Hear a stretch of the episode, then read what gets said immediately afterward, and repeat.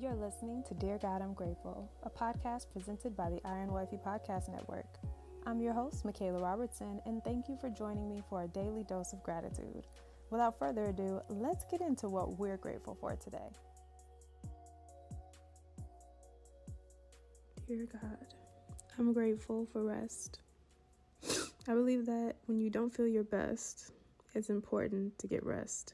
And I think I mentioned the other day how I am sick, my husband is sick, or how my husband was sick and now I'm sick. And so I believe it's important for us to get rest. And the definition of rest is to cease work or movement in order to relax, refresh oneself, or recover strength.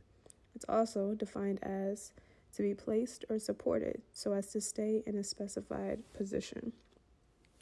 And so when God created the heavens and the earth, he did so in six days, and he rested on the seventh day. But Hebrews, the book of Hebrews, speaks of a special rest that we can receive when we obey Jesus Christ. And it's Hebrews chapter 4, verse 1 through 13, which reads God's promise of entering his rest still stands, so we ought to tremble with fear that some of you might fail to experience it. For this good news that God has prepared this rest has been announced to us just as it was to them. But it did them no good because they didn't share the faith of those who believed in God. For only we who believe can enter his rest. As for the others, God said, In my anger I took an oath, they will never enter my place of rest. Even though this rest has been ready since he made the world, we know it is ready because of the place in the scriptures where it mentions the seventh day, which says, On the seventh day God rested from all his work. But in the other passage, God said, They will never enter my place of rest. And so God's rest is available for people to enter if they believe in Jesus Christ.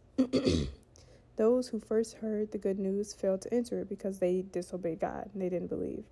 And so God set another time for entering his rest, and that time is today. God announced through David, much later in the words already quoted Today, when you hear his voice, don't harden your hearts. So now, if Joshua had succeeded in giving them this rest, God would not have spoken about another day of rest still to come. So there's a special rest still waiting for the people of God. For all who have entered into God's rest have rested from their labors, just as God did after creating the world. So let us do our best to enter that rest. But if we disobey God, as the people of Israel did, we will fail. And that's Hebrews chapter 4, verse 1 through 13.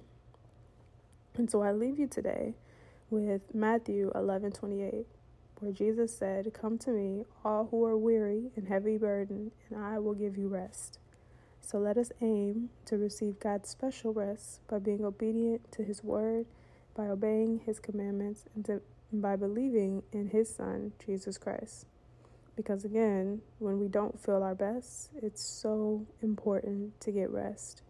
And so I thank God for the rest that He is giving me, and He is giving my husband, and He is giving those who are experiencing sickness or illness or any type of disease so that they can relax, refresh themselves, and recover their strength so that they can be the best versions of themselves and be in position to carry out all that God has for their lives. So that concludes today's episode of Dear God, I'm grateful. I'm grateful for rest and the rest that God has given us now and the rest that He has to come for those who believe. So I'll talk to you loves tomorrow in another episode. Bye.